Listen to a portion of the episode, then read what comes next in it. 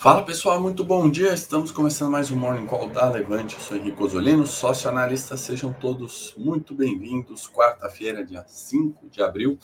Vamos comentar um pouquinho aí panorama do dia, né? Abertura nos mercados, bolsas europeias em direções mistas, né? Uma quarta-feira colocando um meio ponto aí, uma, um, um reflexo da semana Obviamente, a gente tem é, um dado importante né, de emprego saindo. Vamos comentar um pouquinho sobre o relatório JOLTS, né, expectativa e aberturas de fase de emprego. E mais importante que isso é a sexta-feira, né, onde teremos payroll com o Ibovespa fechado aqui em virtude do feriado. Tá? Então a gente vai comentar um pouquinho sobre isso. O título né, se refere a uma fala do Haddad, né, que, na minha opinião, já sendo bastante direto ao ponto e sem viés político ali, tem sido é, um dosador ali né, da, do diálogo, né, um mediador entre executivo, Banco Central, Câmara, né, tem tido ali um discurso relativamente muito mais racional, né, muito mais é, político mesmo do que é, o embate que a gente tinha visto, né, ou tem visto muitas vezes vindo uh, do executivo. Né? Então, num comentário ali que ele coloca né, a possibilidade de um choque de crescimento né, em eventos aí de alguns bancos, né, em declarações em entrevistas, né, desde que as regras fiscais, né, o arcabouço fiscal uh, coloque né, de uma maneira que, coloque um equilíbrio entre crescimento, obviamente, e é, responsabilidade fiscal, né, quando, o que é, que é o que a gente tem com, com o teto de gastos, né? Então, um copo meio cheio ali na visão do Haddad para ano que vem ainda, né? Obviamente, muita coisa para rolar debaixo da ponte. E uh, bom dia, Elcino, Rui Batista, Márcia, Thelma, Carolina, Hamilton. Vamos começar então, como de costume, aqui pelos índices globais, né? Nossa abertura uh, como eu comentava aqui, né, em direções mistas na Europa, fechamentos negativos, Nikkei, Hansen, Ásia Pacífico, né, exceção de Austrália ali subindo levemente, praticamente no 0 a 0, direções opostas ali nas principais bolsas, né? Quando a gente olha índice futuro, abertura negativa, né, levemente negativa nos índices americanos, que é 0,05 no Dow Jones, 0,091 no S&P, Europa também, né, nos índices futuros, apenas Espanha e Inglaterra subindo, né? Então, direções mistas ali, uma certa cautela, na minha opinião, com o relatório de empregos que a gente vai comentar já já, pontos técnicos também de resistência no S&P que a gente também vai comentar. É, nas commodities, né, destaque segue sendo para o petróleo bruto, tanto o WTI quanto o Brent, né? É, a gente viu a recuperação de preços em virtude do corte da OPEC, né?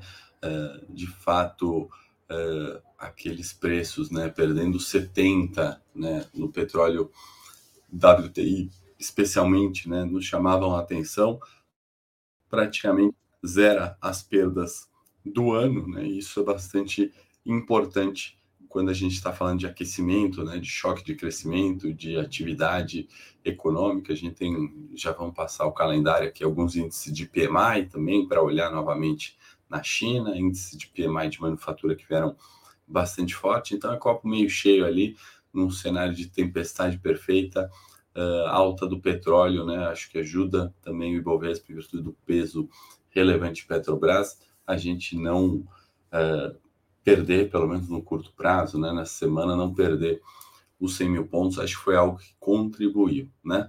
Uh, outra commodity importante que a gente sempre fala, minério de ferro, né? DCI, fechamento bastante negativo, né? 2,79, o ano ainda é positivo, né? A tendência ainda é de recuperação nos preços uh, do minério. E aqui, commodities agrícolas, né? Boi subindo no ano, café também subindo, assim como açúcar subindo bastante, demais commodities, né, praticamente é, que a gente acompanha aqui no Morning Call, milho, algodão e soja, né, quase é, zerando performance no ano. Tá? O grande evento, né, a grande expectativa, eu acho que explica um pouquinho desse viés mais negativo para essa abertura na, da, da nossa quarta-feira aqui, está, é, ao meu ver, relacionado aos relatórios, né, aos, aos dados de empregos. Né? Lembrando que emprego vai bater também diretamente ali na meta do Fed, que não é só inflação, é também uma meta de emprego. O emprego nos Estados Unidos vai muito bem, obrigado, né? E uh, começa, né? Ou melhor, já está dando sinais, né? Quando a gente olha o relatório JOLTS, né? De aberturas menores, né? Então, depois do pico uh, de 2022, ali em março ainda, né? Veio o declínio do emprego e tudo isso aqui, né? Ainda assim, favorecendo para que o, uh, o, o Fed continuasse subindo juros, né? O, a novidade, né, é que o dado, né, realizado veio menor do que a projeção, né? Se a gente observar praticamente desde 2020, do pós-pandemia, né, as projeções sempre é, estavam menores do que o realizado, né, do que o número de fato, né? A exceção de março aqui, se eu não me engano, não, é, julho, né, julho e agosto, onde a projeção veio uh, maior, né, e o dado menor, a gente está nesse ponto aqui, né, o que pode talvez reforçar um arrefecimento na subida de juros, né, de novo, a gente vai cair naquele movimento da expectativa ali do, do mercado em relação é, aos próximos passos do Fed, né? Isso aqui não, não simboliza que de fato a inflação arrefece e que de fato agora uh, Fed acaba cortando juros. Né? Eu sempre gosto de citar a fala do Powell em toda reunião, né? Fed data depende, dependendo dos dados, né? Conforme estão vindo os dados, ele toma as decisões necessárias. O número né, de empregos no relatório de não é a primeira vez que mostra é, é, queda. Uh, a gente está vendo essas quedas desde 2022, março, onde chegou o pico, como eu falei e isso não fez o Fed tirar o pé da subida de juros. Né? Claro que não é isso. Eu gosto de ressaltar que não é porque agora o emprego está né, tá vindo menor é, e o retorno mais fraco que é, teremos uh, o anúncio do fim do ciclo de alta de juros. Tá? Eu acho que isso está bem longe, inclusive é, pelo fato novo que a gente tem comentado nessa semana, o corte de preços de petróleo da OPEC, né, que faz o preço do petróleo subir, que é ótimo para as petrolíferas e é ótimo para o nosso Ibovespa, por outro lado, é algo inflacionário, tá, pessoal? Então, não vamos é, olhar um único fato e ali tomar uma decisão binária, né? Então, a o Fed não sobe juros porque o emprego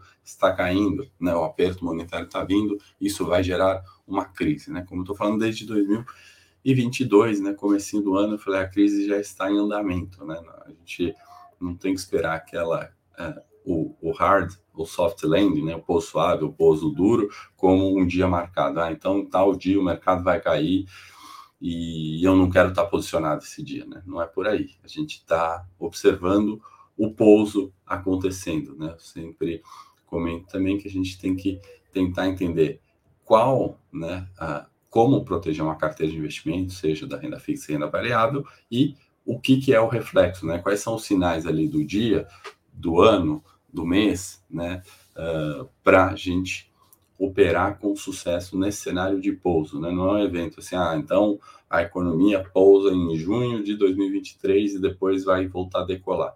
Esses pontos, né, onde a gente está, ou melhor, né, o mercado sempre tenta, né, é, adivinhar o fim, é, da alta, né, ou adivinhar é, onde vai se dar a recuperação econômica, né, isso é os momentos onde o investidor acaba perdendo dinheiro, né, e quantos uh, uh, surpresas, né, a gente teve do Fed, do presidente do Brasil, do presidente do Banco Central Brasileiro, do presidente do Banco Central Europeu, né? Quantos anúncios, quantas surpresas, quantos cortes de petróleo aconteceram que aquela tendência, né, ou aquele momento onde parecia ser a certeza do consenso de que eh, a redução de juros viria, não aconteceu, né? Então são nesses momentos onde o investidor perde mais dinheiro, tentando adivinhar o, o, o fundo ou o topo esquecendo de olhar a tendência. Né? A tendência é soberana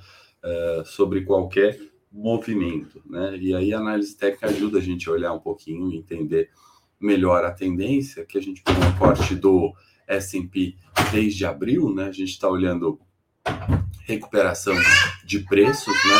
Do, do, do S&P, a subida do, do, do índice. Peraí que meu filho está tá, tá participando aqui do Morning Call, desculpa. Uh, e apesar disso, né, a gente está vendo uma consolidação e o respeito da resistência dos 4 e 100, né? E o mercado, nesses momentos onde tenta adivinhar o topo e o rompimento, é onde acaba se frustrando, né? Quem lembra do mês de janeiro, né? Euforia da Bolsa, que acabou, né, com fevereiro, eh, na última semana, o S&P trazendo o pior resultado do ano até então, naquele momento, né? E não diferente, né? Meados de março ali, a gente parecia é, realmente, né? Naquela mudança de expectativa de juros, mudança de é, é, sentimento econômico, índices fracos de atividade, que inclusive, né, o que está em jogo ali no, no, restante dessa semana, né, índices de atividade, a, o título do nosso morning, né, choque de crescimento, né, onde acontece esse momento, né, de atividade voltar, né? E aqui em meados de março, né, parecia que o consenso ia uh, mais uma vez, né, cravar que o rompimento dos 3.800 aconteceria e, de novo, né, seria a data do pouso, né, da economia. A gente viu um repique de preços que veio culminar em outra resistência atual do S&P em 4,100, né? Um movimento, né, essa figura que é uma cunha né, ascendente está mostrando de fato a indefinição do mercado e o estreitamento entre suportes e resistências, né? E isso aqui, em vez da gente tentar adivinhar topo ou fundo, né? Se a gente conseguir olhar, né, quase como uma linha paralela a outra, se fosse o caso, né? Suporte em 3.800, resistência em 4 e 100, né? Você consegue operar é, essa incerteza, essa volatilidade do mercado com muito mais certeza do que ficar tentando adivinhar o topo e o fundo. Tá? Aqui é uma relação também interessante para a gente olhar, onde uh, uh, a gente divide né, o S&P, uh, o índice S&P, né, como ele é, né, com pesos diferentes entre as ações, e o S&P, se a gente ponderar né, que todas as ações dele tivessem pesos iguais. Né? Isso aqui mostra essa recuperação do mercado, ou seja, né, no geral, né, a gente está vendo uma recuperação bastante forte das ações desde 2021. Né? O que, que acontece que muitas vezes o índice é, dá essa perspectiva de que está caindo ou está subindo, né? e ela é falsa, né? quando a gente olha o Ibovespa que tem Petro, Vale, bancos, aí 10 empresas que pesam mais de 10% do índice, essas 10 empresas caem, né, você tem aquela perspectiva de que o restante da economia está ruim, o quanto que muitas vezes não é uma realidade, né? E o contrário também é verdadeiro, né? O Bovespa pode estar subindo e podem ser só essas 10 blue chips que estão subindo, né? Então, a gente ponderando isso aqui de uma forma igual, né, a gente consegue ver que a recuperação em março, né, ela é muito, ou melhor, né, e agora em abril também, ela é muito mais intensa do que foi, né, a euforia de janeiro e fevereiro, por exemplo, quando a gente pondera, né, tudo tendo o mesmo peso, né? E uma surpresa grande disso também são as techs, né, as ações de tecnologia que recuperaram também um, de forma muito intensa, né? Então é interessante, eu acho que a gente olhar nessa perspectiva para entender o que, que é de fato o choque de crescimento que o Haddad está falando, o que, que de fato é a preocupação de aperto monetário do Fed e olhar né, o relatório de empregos dessa primeira semana de abril, né, talvez como um divisor de águas mesmo é, é, do, do, início do, do, segundo trimestre, né, onde é, essas diferenças aí entre performance, né, ou essas altas muito fortes e quedas muito fortes, né, tendem a uma normalidade. Né? Aqui a gente vai comparar a volatilidade também, né, que é outra coisa que não está tão clara assim, né, uh, sobre é, os juros né, e vencimentos, aqui a gente está falando de é, dois anos de inflação e, e, e, a inflação de dois anos e, e a T-Note né, de dois anos. A gente está vendo também diferenças né, bastante grandes. O ano de 2021, isso ficou muito evidente, né? E essa é, não é o gráfico ideal que eu queria trazer para comparar isso, mas não consegui fazer ou mostrar um outro aqui para a gente comparar a volatilidade da renda variável com a renda fixa. Né? Muita gente está fugindo da renda variável indo para a renda fixa porque os juros estão altos e está esquecendo dessa variação. Né? A variação da renda fixa está elevadíssima. Né? Às vezes as pessoas estão assumindo mais risco do que elas de fato estão pensando. Tá? Não estou criticando a renda variável nem a renda fixa, mas você tem que ponderar nesse cenário de volatilidade o que, que é adequado ao seu risco. Né? Às vezes a pessoa migrou tudo da renda variável, né, porque não queria risco, e foi para uma renda fixa paga juros altos, né, segundo a avaliação da pessoa. Mas a variação, a volatilidade daquela renda fixa que paga um juro alto é bastante intensa. A pessoa às vezes está assumindo mais risco do que ela estava de fato pensando. Enquanto que muitas vezes, né, você consegue travar a volatilidade via uma estratégia de opções. Você consegue estar em ativos da renda variável que estão mostrando menos volatilidade, é, até, pela, até pelo cenário de inflação, incerteza e, e, e, dificuldade, muitas vezes, de algumas empresas é, arcarem com aquela dívida contratada. Né? Calendário econômico, para a gente fechar nossa pauta hoje, é, só para destacar, né? Hoje temos balança comercial nos Estados Unidos, PMIs né, de serviços nos Estados Unidos, indicadores de atividade ali bastante importantes para a gente olhar. Né? O anterior já veio mostrando crescimento, lembrando que PMI acima de 50 é crescimento, já veio forte. Vamos é, olhar um pouquinho uh, com atenção sobre isso. E aí, na quinta-feira, amanhã, né, que teremos é, os novos pedidos de seguro-emprego, já são a prévia para o payroll, né, vamos ver se é, vem ali acima ou não. Lembrando, né, pedidos de seguro-desemprego maiores do que a expectativa, maiores do que a pesquisa, né, indicam ali essa possibilidade do Fed arrefecer juros, e aí, por isso, né, pode ser um dado positivo de curto prazo, né? Então é um contrassenso, né? Você quer, na verdade, ou melhor, o mercado quer que tenha desemprego, né? Que tenham pedidos de seguro-desemprego uh, subindo, porque isso mostra que a atividade eh, normalizaria e aí o Fed não subiria tanto juros, tá? Então é, é um indicador importante para avaliar na quinta-feira, só que meio que nessa linha do contrassenso, né? Algo que parece ser ruim, né?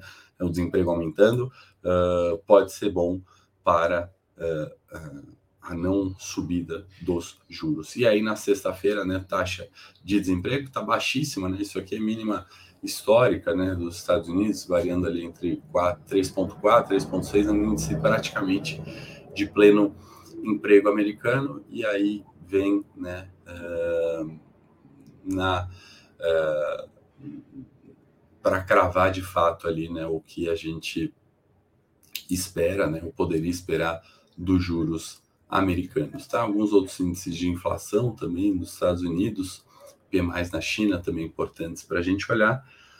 E como o Bruno está comentando, né, o, a renda fixa ela não é fixa, né? É, exatamente. Tem ali ainda a diferença do pós, do pré-fixado, né? Muitas vezes as pessoas associam com renda fixa como renda garantida, né? Não é, tem risco.